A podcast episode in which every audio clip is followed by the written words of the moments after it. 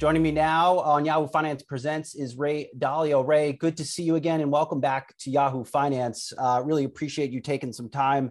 I I stumbled upon uh, on YouTube uh, principles for dealing with the changing world order, why nations succeed and fail. This posting by you has amassed close to 10 million views. Eventually, out of these conflicts, whether they're violent or not, come new winners who get together and restructure the losers' debts and political systems and establish the new world order.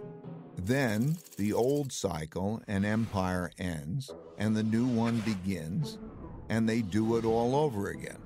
That's a lot of detail I just threw at you to paint a picture of how the typical big cycle transpires. Of course, not all of them transpire in exactly this way, but most largely do. Take us through how you came up with it and, and why'd you put this together? Well, the, the study, I needed to understand things that were happening, happening to us. I'm a global macro investor, and there are things that are happening in our lifetimes that never happened before. The amount of spending uh, financed by debt, the amount of internal conflict, um, the rise of great power in the form of challenge uh, China to challenge the existing world order, and so on, the alliances with um, Russia and all of that. And so um, I needed to study the rise and decline of reserve currency. So I went back 500 years to see uh, the Dutch guilder and the patterns of the past. Uh, it helps me. And then when I did the study, I did a book because I th- thought it was important to pass along. And then um, I wanted to make it very clear and digestible. So the animation that you're talking about is very clear and digestible so people can put what's now happening in the perspective of these historical patterns, which helps people uh, think about what's coming next. I, I will bring this more current uh, momentarily, but I do want to ask: How does this type of exercise or these type of this type of research by you help you become a better investor? Well, it helps me understand what's likely to come next. Mm-hmm. Um, you, you, know, like for example, um, right now the U.S. is imposing sanctions. Sanctions are it's a form of economic warfare, and it has a big implication for the dollar, right?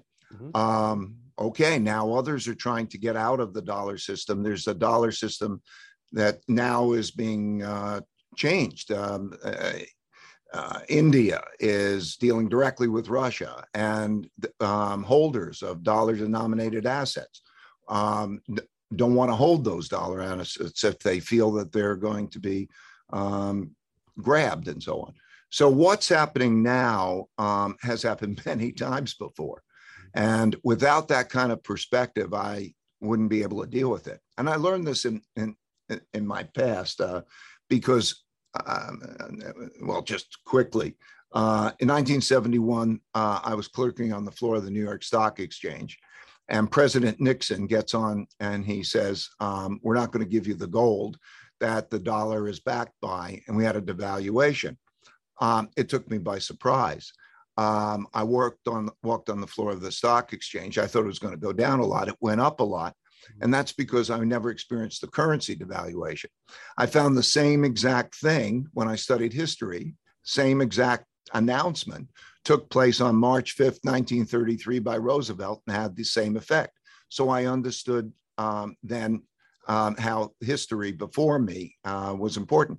Studying the Great Depression allowed me and Bridgewater to anticipate the 2008 financial crisis.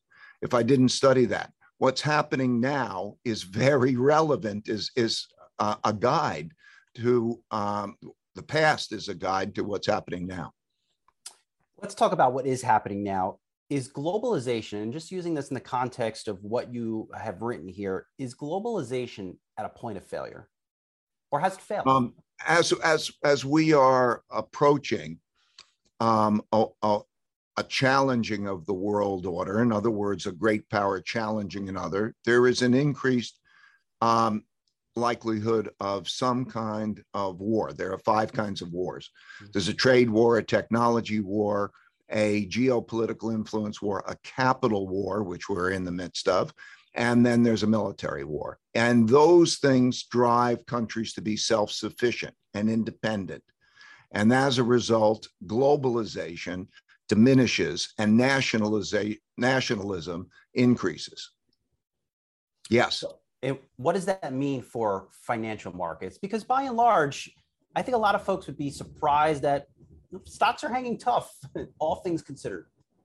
Well, it's it, it, yeah, it's not the stock market. Stock market. So it's in the book. It uh, takes you through the stock markets during war periods, mm-hmm. and so it, the only thing that matters for stocks is the the cash flows. And as you get into the conflict, that's a different story. Um, if you begin to see as it progresses, those that are affected by the individual of events um, have an have an effect. For example, tech stocks. But um, anyway, in, in answer to your question, how does it affect the markets? It affects the value of money most fundamentally. Like what we're seeing now uh, is that the, the value of money, when you run very large deficits, and you have you have to spend a lot. You have to spend a lot on uh, social programs. You have to spend a lot on uh, defense. You have to spend a lot on uh, environmental programs and so on. And so when you spend a lot more money than you earn, um, then you have to print money to make up that difference, to make the purchases. And then that devalues money. And so it's like the examples I gave you of the two currency devaluations that you had before. 1971 led to the inflationary period of the 1970s. And so you have the stock market. Yes, the stock market goes up and other things, but cash is trash. And people get, uh, then begin to learn that um, the bonds that they're holding uh, have negative returns. And it starts to change the value of money, the value of money, the value of dollars, and so on. So money goes into other assets. It produces a more of an inflation, and you start to enter a certain type of environment. And the environment that we're in is beginning to be very much like that of the 1970s. Can the US be successful over the next, let's say, decade given where inflation levels are today and given how much debt this country is in fact sitting on? Well, um, there's two ways of dealing with debt. You pay it back in hard money or you pay it back in soft money. You pay it back in hard money and you have um, a problem. Um, you have a depression. So throughout history, uh, whenever that was done, pay it back in hard money uh, eventually um, that was abandoned and you uh, print money. That was what 71 was. That was what March 1933 was. And so um, I think that what you have to think about is the value of money. How much money does one have in debt instruments? And um, do you want to own that as an asset? Uh, I, I, think it, I think they're bad assets. And so, uh, and then how do you diversify? And the system also has to deal with um, what is money? What is money? Is, uh, is the dollar going to remain um, the same sort of reserve currency? Um, and then you see the development of alternative monies. We're seeing a variety. I think different types of money will compete with each other in the environment we're in. Um, some maybe it's um, crypto, maybe it's uh, maybe it's gold, maybe it's um, other things. Uh, maybe the digital RMB competes with um, the US dollar. Mm-hmm. We're going to come into an environment because everybody thinks that there's, think about how much money is being stored in debt instruments, those debt assets. Mm-hmm. Think about how poor those returns are. So that kind of a shift, I think, is very important. Can the, the dollar stay the world's reserve currency when we are running inf- when inflation is at this high current level and likely to remain this way for, for some time? Uh, uh, so all currencies have a lot of debt. And so when you look at one relative to the other, there will be a lot of printing. I mean, currency equals debt. And when you hold a currency, you're holding a debt instrument. And so all of those will um, decline in value relative to other things. Now, will the dollar decline more than other currencies? it's almost certain that we're going to come into this environment. We're in this environment in which there's a shifting of the, those currencies. Um, so you're going to see more of China's renminbi being used. You're seeing uh, India have a direct link uh, with Russia on the uh, currency. So we're an important change in the currency. But how that is a store of wealth is a different question. So uh, a, a currency is a medium of exchange and a storehold of wealth. And its storehold of wealth um, is now a problem, particularly for the dollar, but it's also a problem for other countries. So that's why you have inflation. As money goes into other things and the, and the cost of borrowing is so low relative to the inflation rate, then it encourage, encourages the borrowing of money and the, and the sale of money. In other words, not holding financial assets like that. So that's, yes, I think you're changing the nature of what money is and what the dollar is as a storehold of wealth. On a scale of one to 10, and this is the only way I think I can maybe ask this one, but on a scale of one to 10, how concerned are you about inflation right now? Oh, I'm, uh, I'm, I don't know, like uh, an eight, an eight to 10 or something like that. Um, mm-hmm. um, we're beginning a paradigm shift. Uh, a, a, paradigm shift um, is a shift from um, a mindset, one mindset, and positioning of that mindset to another mindset and another positioning of that. Um, so, for example, the mindset that we were in was that you have low inflation and um, uh, when you're owning bonds and you're owning cash or um, you, you are operating one way.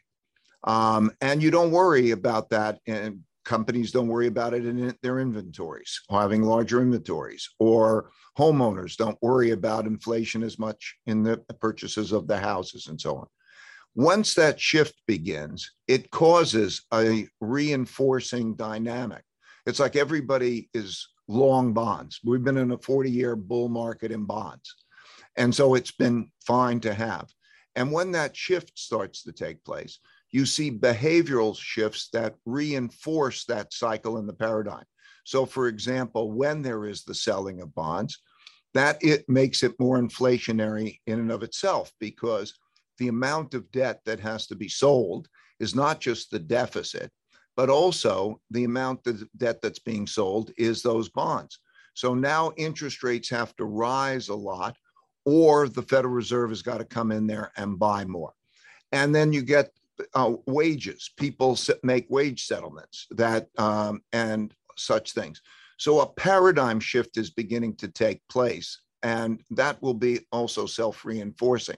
And it's taking place in uh, this context of the conflict, which uh, then creates the breakdown of um, efficient systems. Each country wants to be self sufficient, it needs to to protect itself. And in being self sufficient in that way, then you have less efficiencies in the system. Um, and all of that becomes self reinforcing. So um, it's all happened before. It's all happened many, many times before. That's covered both in the video and, and the book. So it's, um, yeah, I'm concerned about that. You're obviously a, a student of, of history of all kinds. Uh, when you hear folks project that the Federal Reserve might in, raise interest rates seven times this year, and given where inflation is, is what the Federal Reserve likely to do on rates this year push countries uh, from success into failure, not just the U.S., but even emerging markets? Uh, it, it, yeah, it's um, it's funny because you know everybody says um, okay uh, there'll be seven increases or something like that and that sounds like a lot uh, but you're taking interest rates up to something like 2% mm-hmm. and that 2% um, which starts to squeeze the capital market so starts to make it more difficult for uh, a holder of equities because the equity when when you raise the return on bonds and you raise the return on cash and you tighten money then that makes um, other assets less attractive, such as risky assets, particularly long duration assets like tech stocks and the like. Uh, so you produce that, that squeeze, yes, but that's still only at 2% or a little bit over 2% with an inflation rate which is considerably higher than that. We've had a 7% inflation rate and we'll probably settle, um, uh, it'll be uh, a 5% ish or something. And so you're still losing uh, that money to inflation. People are. So what you have is an, um, an, enough tightening by the Federal Reserve to deal with inflation adequately is too much tightening for the markets and uh, the economy. So the Fed is going to be in a very difficult place a year from now as inflation still remains high and it starts to pinch on both the markets and the economy. What what can they do? Can they do anything? You know, it's like uh, here's the problem. Um, if you're borrowing more money than you're lending and you have a lot of debt, you either are going to pay back in hard money or in soft money. Mm-hmm. And so it creates a very difficult trade off. Um, so, what can you do? Do you spend less money? Um, so that the trade-off becomes more and more difficult and that's what is brings about a stagflation environment because they try to navigate between those two undesirables uh, in other words they want to contain inflation but too high of an interest rate um, that's good enough for inflation causes too much economic environment so what can they do no they're in a position already because of that dynamic spending more than they're earning, creation of a lot more debt, and a lot of other debt, which one man's debts are another man's assets, and that as the holder of that assets is losing money. Imagine holding a bond now, and uh, um, look at how much money is in bond funds and cash. Okay, not only um, in, in cash, you don't get any return to compensate for the interest rate, and in your bond fund, you get negative returns. Mm-hmm. And how's that feel? So you're you going to continue to hold those bonds in that bond fund? it's a it's a dynamic that they have to deal with that is really beyond their capacity to deal with it. They can't change those fundamentals. So is the soft landing just pie in the sky stuff? Um, it, uh, when you say soft landing, I, I, I, I, I uh, there's no going to be, yeah, I don't, it's pie in the sky stuff. Um, I think that most likely what we're ha- going to have is a period of stagflation. And then you have to understand how to build a portfolio that's balanced mm-hmm. um, for that kind of an environment.